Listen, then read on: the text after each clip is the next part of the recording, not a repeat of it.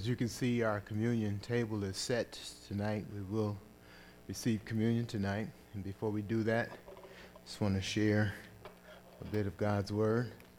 I want to mention that um, I checked the uh, question box that we have, and I hadn't checked it in a while.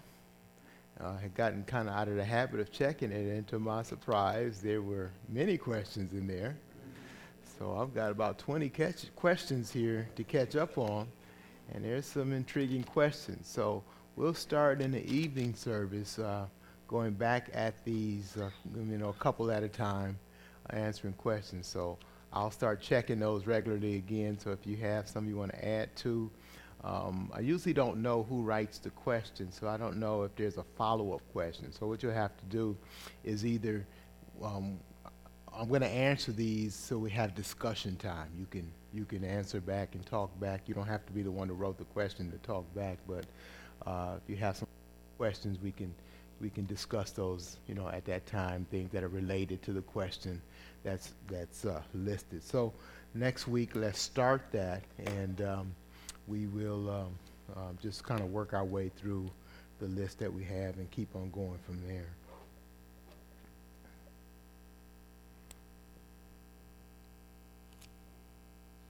First Peter chapter 1, we want to use as uh, uh, a stepping point to our communion tonight.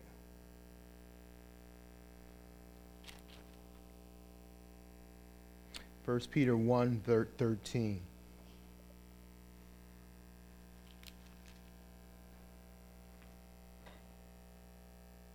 Therefore, preparing your minds for action and being sober minded, set your hope fully on the grace that will be brought to you at the revelation of Jesus Christ. As obedient children, do not be conformed to the passions of your former ignorance, but as he who called you is holy, so also be holy in all, con- in all your conduct. Since it is written, You shall be holy, for I am holy. And if you call on him as Father, who judges impartially according to each one's deeds, conduct yourselves with fear throughout the time of your exile, knowing that you were ransomed from the futile ways inherited from your forefathers, not with perishable things such as silver or gold, but with the precious blood of Christ, like that of a lamb without blemish or spot. He was foreknown before the foundation of the world, but was manifest in the last times for the sake of you, who through him are believers in God, who raised him from the dead and gave him glory, so that your faith and hope are in God. Having purified your souls by your obedience to the truth for sincere brotherly love, Love one another earnestly from a pure heart, since you have been born again, not of perishable seed, but of imperishable, through the living and abiding Word of God. For all flesh is like grass, and all its glory like the flower of grass. The grass withers, the flowers falls. Excuse me, the grass withers and the flower falls, but the word of the Lord remains forever. And this word is the good news that was preached to you. So we're reminded that um, we are to be sober minded, verse 13. We're to set our hope fully on the grace that will be brought to us at the revelation of Jesus Christ. We're reminded then of Christ's return. When he's revealed, that's our hope. And he says, think about that now. Set your hope on that now so that you can live faithfully uh, to him. And then it goes into that faithful living. Verse 14, as obedient children. Talks about being obedient. Um, talks about being self-controlled. We, we, we talked a little bit about that in Second Peter, didn't we? Those, uh, those, those uh, supplements to our faith, virtue, knowledge, and self-control uh, was one of them. He says, so verse 14, do not be conformed to the passions of your former ignorance, but as he who called you is holy, you also be holy in all your conduct. And so we are to, to live holy lives. We are to And that's what I talked about this morning in our struggle uh, against sin, our daily battle against sin. God is calling out us to be holy. To, this morning made me think about what's at stake in our holiness. Um, we, we have a testimony. Many visitors are here this morning as a result of people sharing uh, the word and inviting others to come. And those people come with the expectation that what you told them about is real. And, and, and the only witness they have to that so far is your own life. So your holiness is, is a basis of a testimony that the Word of God can go out and minister to others. They are the Bible that we read. Um, they are the Christians that, that, that they are the Bible that we are the Bible, excuse me, that they read. We are the Christians that they encounter and that they see. So we pray tonight for our visitors um, that God to get a hold of them and, and, and speak to their hearts. But um, as we do that, we're reminded that God wants to, to work in them through us and allow us to be faithful. I always think, what if I invite somebody here and then I'm not here? Or what if I invite them here and then I'm not, uh, um, I'm not a testimony? Should be. Uh, we, we need to be that testimony in our holiness. Um, means somebody else's faith may, in some sense, be at stake because of our faithfulness. Then he reminds us, he says, verse 18, knowing that you were ransomed from the futile ways inherited from your fathers, not with perishable things we were ransomed, we were redeemed, we were purchased from sin, not with uh, some precious commodity on earth that is in itself perishable, whether it's silver or gold or whatever commodity it is, it's perishable. Um, he says, You weren't ransomed with such things, but, verse 19, with the precious blood of Christ. We come to communion, we focus on that blood, the precious blood of Christ like that of a lamb without blemish or spot. He speaks then of how precious it is. There's nothing else like it. In other words, Jesus lived a sinless life. No one else did that, and no one else qualified to be the Lamb. That's why I like that passage in Revelation. I've been reading through that, where the inhabitants of heaven say, Worthy is the Lamb to receive glory and honor and power and blessings and so forth. And so they, they marvel that nobody else was found worthy to, to take the seals, to, to take the scroll and to open uh, the seals. And so the, the lamb was found worthy. Worthy is the lamb. And so um, this precious blood no one else could pay the price for our salvation other than Jesus Christ. No one else qualified. He qualified and he was willing to do that on our behalf, and he did it on our behalf. So we remember that. you were not redeemed or you were not ransomed with, pres- with perishable things such as silver or gold, but with the precious blood of Christ, like that of a lamb without blemish or spot. He was foreknown before the foundation of the world. Now that's a, whenever you get into that type of talk, it just it just blows our mind. How is it that God um, set this plan in in in order before He even created the world? He knew that His creation would need a redeemer and a savior, and He provided for that before He even said, "Let there be."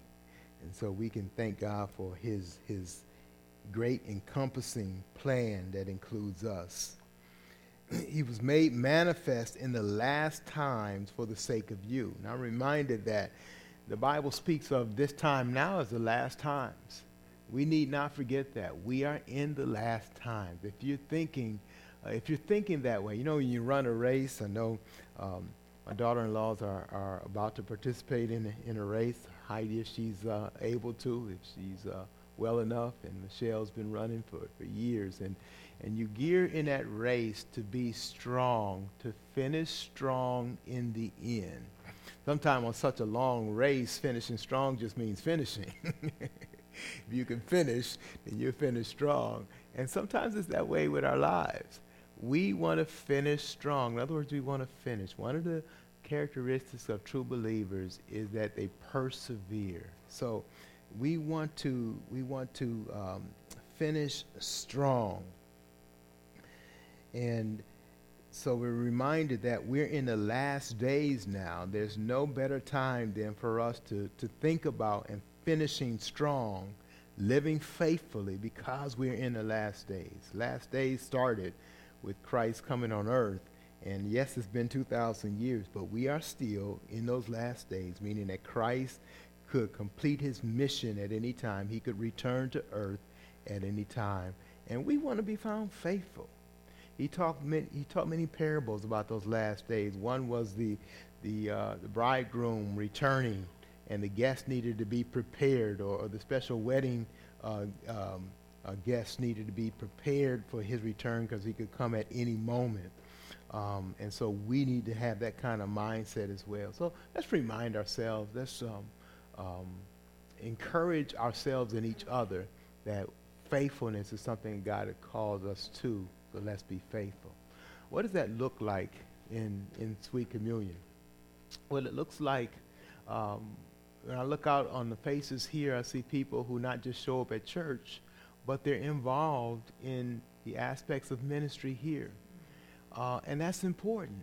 The church can't function unless people are serving in, in different capacities, whether that's the garden harvest, uh, uh, whether that's uh, truth seekers that's just getting started, whether that's the nursery that's going, or whether that's uh, cleaning the church, um, uh, preparing the outside grounds, um, whatever it is, we had people today that stepped up for communion because we, our regular crew wasn't here. And so th- those are the things that are service as well as Sunday school teaching, getting God's word out, working with our children, working in our choir ministries, working with our, our, our, our men in the Milwaukee Rescue Mission, that's preaching God's word faithfully, teaching, um, and taking every opportunity to sharing the gospel um, at home and on the job. And so these are last t- days, and we need to be faithful in serving God. And this is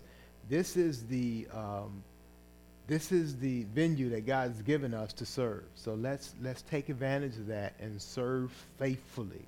God is blessing. God is bringing visitors. I'm amazed at how many visitors come each week. Uh, I've been after my neighbor to, to come for a while, and he came today. I praise God that he came. I praise God for you guys greeting him.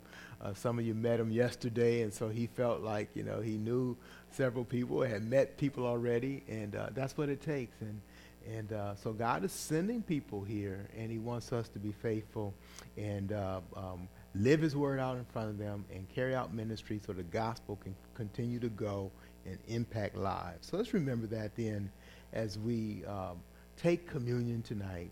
Uh, we, we celebrate the precious blood of Christ that brings us our redemption. It reminds us of, of, of, of what we need to be doing and living holy lives, committed, faithful, uh, good testimonies, and uh, glorifying Him in all that we do.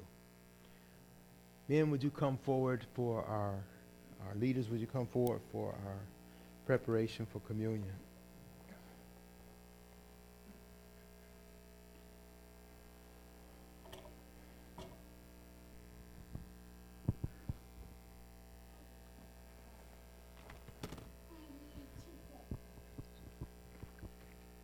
Let's prepare our hearts for communion.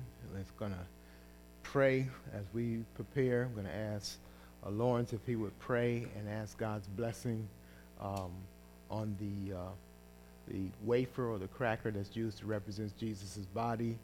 And uh, Andy will pray for the juice that's representing Jesus' blood. But first of all, I'm going to ask Brian to pray uh, that our hearts be prepared, that we uh, confess our sin before the Lord, that we would um, um, make our fellowships with each other right and, and confess anything that's not right before we take communion tonight. So, Brian, would you give us a time of silent meditation and focused reflection, and then lead us in prayer to prepare our hearts for communion. Then the other two will follow in prayer.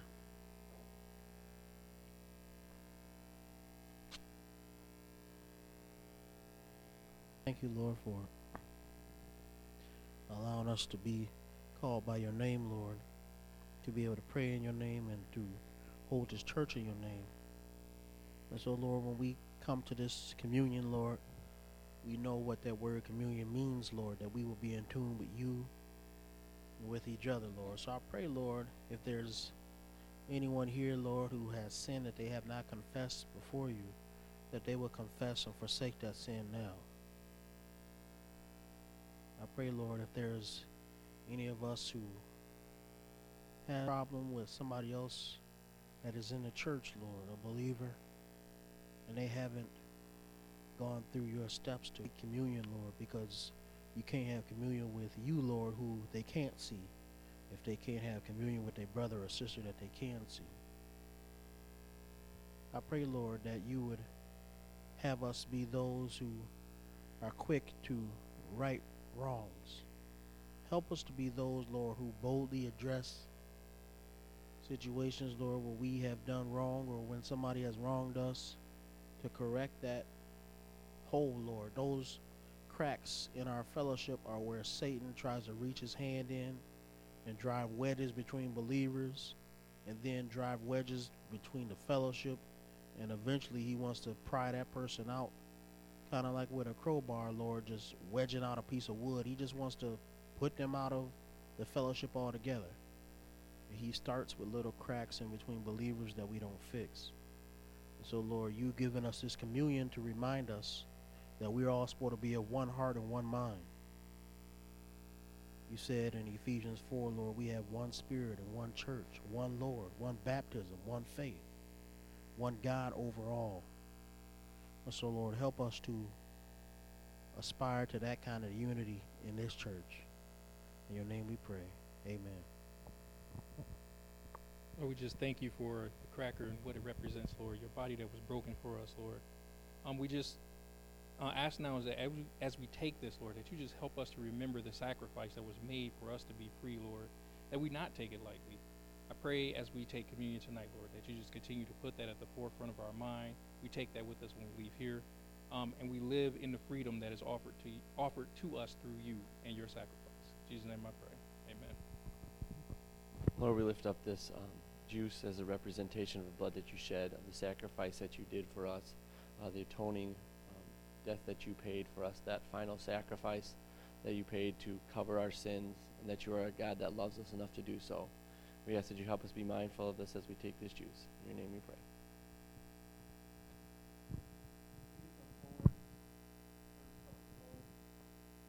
To be a part of our communion tonight.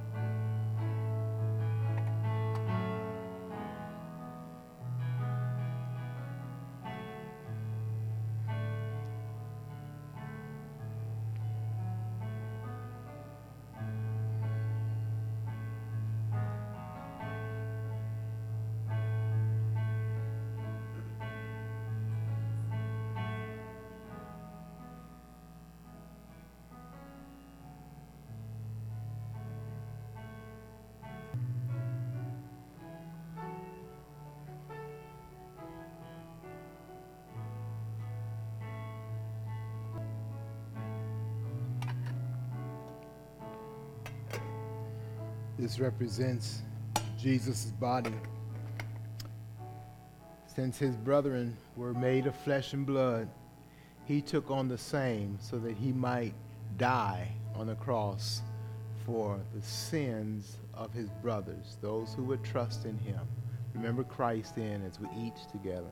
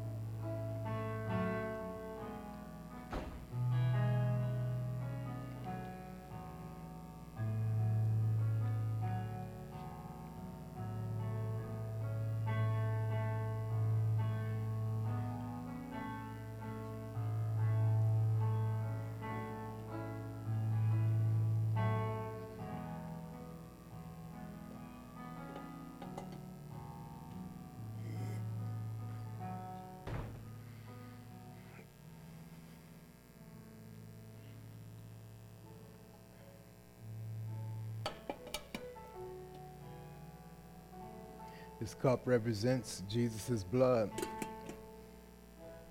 precious blood of the Lamb, the only blood that is able to provide our salvation. And he willingly um, gave himself. We read this morning, he had power to lay down his life, he had power to take his life up again that power he received, or that authority he received from the Father. He did them both. He gave his life for us. He rose again from the dead that that signals our victory from death. So we rejoice as we drink together.